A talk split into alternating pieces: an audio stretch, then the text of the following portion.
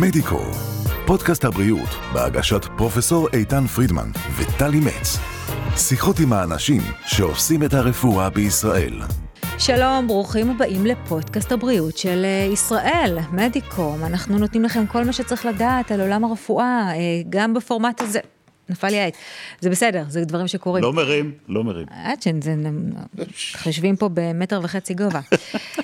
פרופסור פרידמן, מה העניינים? מצוין. אנחנו מדברים היום על משהו שאני מאוד אוהבת לדבר עליו. את גם אוהבת לדבר עליו, ואת כל פעם חושבת שאת צריכה את זה. תשאל את דוקטור יעל שפירה, כל פעם שאנחנו נפגשים, אני מראה לו מה לדעתי אני צריכה. מה לדעתי אני צריכה, תעשה לי פה, תעשה לי פה. אבל אני לא... בוקר טוב, ברוך הבא אלינו. דוקטור יעל שפירה, מומחה בכירורגיה פלסטית, כמובן. אנחנו הזמנו אותך אלינו היום כדי לדבר בין היתר, כמובן על התמורות בעולם האסתטיקה, אבל גם על ניתוחי פנים, בעיקר בנשים צעירות יותר, וכשאני אומרת יותר, אני רגע, מתכוונת... רגע, רגע, סליחה, למה רק נשים? מה עם גברים? אני גברים. לא אוהב את ההדרה תכף, הזאת. תכף דוקטור שפירה יסביר לנו האם גם גברים, אני מניחה שכן, כן, נכון? אבל, אבל זה בדיוק העניין, שאנחנו מדברים על ניתוחי פנים בבני אדם, צעירים יותר. זאת אומרת, הגיל של ניתוח מתיחת פנים, שפעם היה שמור רק לאנשים שהם, אתה יודע, total loss, מה שנקרא, לא איפה שמונים צפונה, או דרום, אתה לא איך מסתכל על זה. כן. טוב, כמה אנחנו מדברים? דוקטור שפירה, בעצם יש איזושהי רפורמה בתחום ניתוחי הפנים, הגיל הולך ויורד, עשה לנו סדר. הגיל הולך ויורד, אנחנו רואים תופעה בסיסית אחת של השאלה שהייתה מקובלת פעם, כמו שאמרת, דוקטור, אני כבר בגיל, השאלה הזו בעצם הולכת ונעלמת, אנחנו לא מדברים על גיל, אנחנו מדברים על מצב. מצב. ואנחנו חיים בדור שהוא מודע הרבה יותר מהדור של ההורים שלנו והסבא והסבתא. אנחנו עסוקים בעידן הטכנולוגי בלצלם את עצמנו בלי סוף, נכון. דיברנו על התופעה הזו רבות. כמובן עם פילטרים. ועם פילטרים, ואנחנו יכולים לראות איך אנחנו יכולים לראות טוב יותר. Mm-hmm. הזמן לא עוצר מלכת, והשינויים הולכים ומחמירים ככל שעובר הזמן. ולמעשה, אם אנחנו מדברים על גילאים צעירים יחסית, שמגיעים לניתוחים סביב גיל ארבעים וחמש, חמישים, חמישים וחמש, אפשר לאפיין שתי קבוצות עיקריות.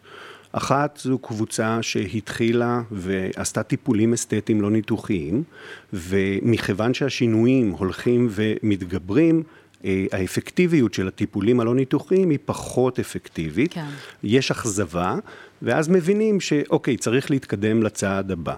הדבר, הקבוצה השנייה זו בעצם אותה קבוצה שמתנגדת ואומרת, אני בוטוקס לא יעשה בחיים. ובאיזשהו שלב אנחנו גם, הקבוצה הזו מודעת למה שקורה ורואה את עצמה בצילומים, במראה, בזום, mm.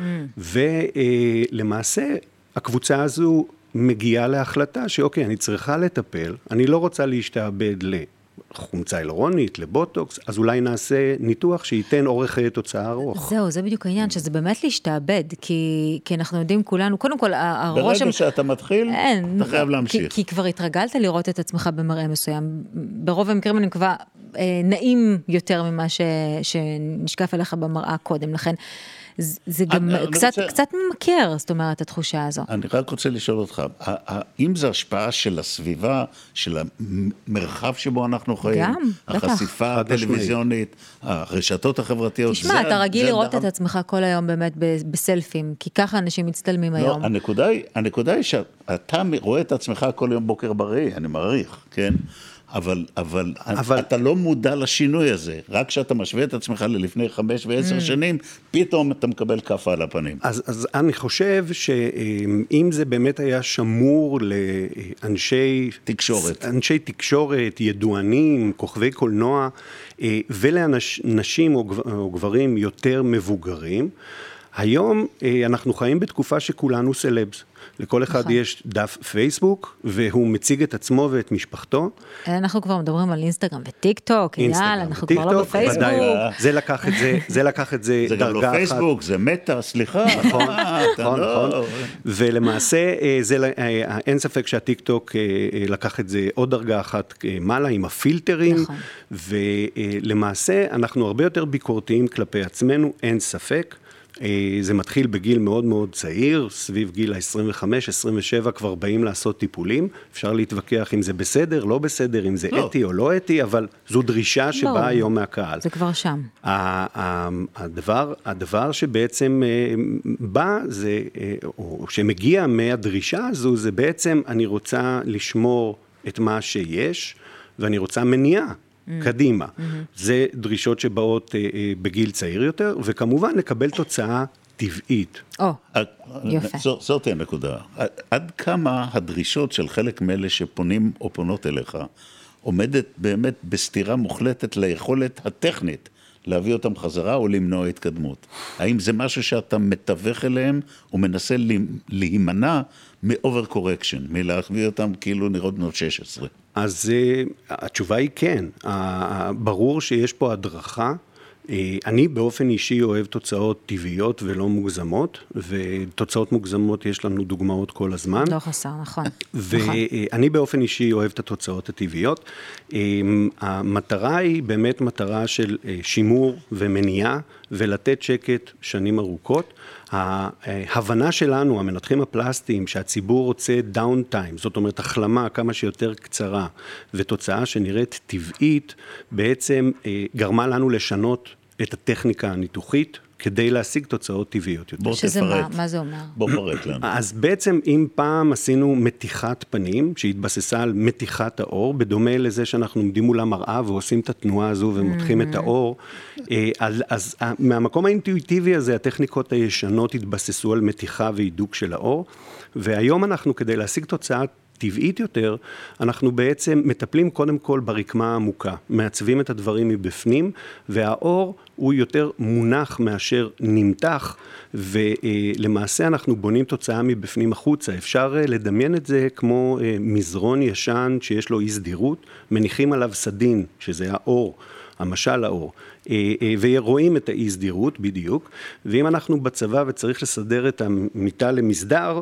אז אנחנו מותחים את הסדין, וזה נראה חלק ויפה, אבל שלוש ארבע שעות אחרי הסדין מאבד אחיזה ונופל, ועוד פעם אנחנו רואים את אי-הסדירות, זה ההקבלה למתיחה של פעם. זו אנלוגיה נהדרת, כי זה נכון. היום בעצם אנחנו נכנסים פנימה ומטפלים במזרון. ברגע שהמזרון חלק וישר, את אותו הסדין לא צריך למתוח, רק לפרוס. התוצאה תצא מבפנים החוצה, ואני חושב שזה השינוי הגדול והמשמעותי ביותר בטכניקות. אני שמה רגע בצד את ענייני הטיפולים האסתטיים, שבאמת אפשר לדבר בזכותם ובגנותם כמה שנרצה, אבל לא על זה אנחנו רוצים להתרכז, לא בזה אנחנו רוצים להתרכז כאן. כשאישה ניגשת אליך, או גבר, ניגשים אליך, ורוצים, מתעניינים, נאמר, בניתוח של הרמת פנים. יש גיל צעיר מדי, שתגיד פה אני לא נוגע, או שאפשר, או שאפשר ואפילו רצוי, כמו בטיפולים האסתטיים, להתחיל מוקדם יותר? אז אני חושב שאין אה, אה, כלל אחד שהוא תקף לכולם. אה, אנחנו אה, שונים מבחינה גנטית, ויש נטייה לכל אחד מאיתנו אה, אה, להתבגר, חלילה מלהגיד להזדקן, אוי ובוי, אוי ובוי, אה, אה, בקצב שונה. יש אנשים שהם צעירים בגיל הביולוגי, אבל נראים מבוגרים, וכמובן להפך, אנשים שהם מבוגרים, שלא עשו כלום, ונראים צעירים מגילם. ולכן צריך לבחון את ה, כל מקרה לגופו של עניין, וללא אה, ספק, אה, חלק נכבד מהפעילות במרפאה שלי, זה גם להגיד לא. זה עדיין לא הזמן, אולי יש פתרונות אחרים, פחות פולשניים, אבל כשיש משהו שמפריע וניתן לתקן אותו, או לסדר אותו, וגם לקבל אורך חיי תוצאה שהוא ארוך, אני חושב שזה לגיטימי לבחון גם את האופציה הניתוחית. אני חשבתי לחגוג את יום הולדת ה-ארבעים שלי, הקרב ובא, בניתוחון, לא? אני עוד לא, עוד לא.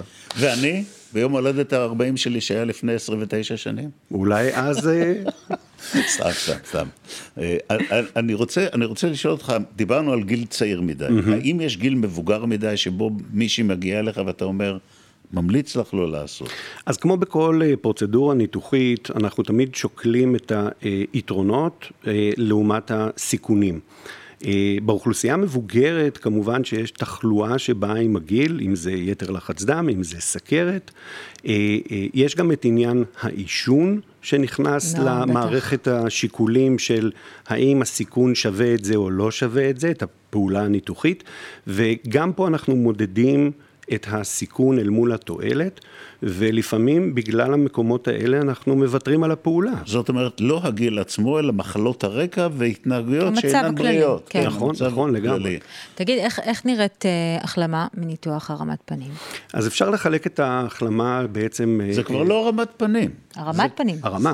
זה לא מתיחת פנים, זה נכון. נכון, סליחה, הטעות שלי. זה הרמה, ולמעשה אפשר לחלק את ההחלמה לשתי תקופות עיקריות, כשהתקופה הראשונה שאורכת כשלושה ארבעה חודשים מתחלקת גם היא לשתי תקופות. יש את ההחלמה המיידית שבה יש כאבים ויש נפיחות ויש בצקת ויכולים להיות שטפי דם. מקרפים את האור ומרימים את הרקמה, בתכלס, זה לא דבר קל? זאת אומרת להתאושש ממנו. לא, לא כל כך נורא כמו שחושבים. כן. ובדרך כלל אחרי שבועיים כבר נראים בסדר, עוד לא סיימנו להחלים כמובן, אבל נראים בסדר ואפשר כבר לצאת החוצה, וכבר מתחילים לראות את ההבדל בין מה שהיה למה שקיבלנו.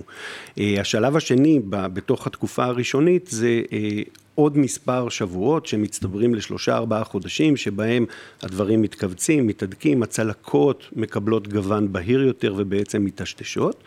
ואחרי תקופה של ארבעה, שישה חודשים, ההחלמה מתחת לאור כמובן ממשיכה, אבל שם כבר נראה פחות שינויים ממה שאנחנו רואים בתקופה הראשונה.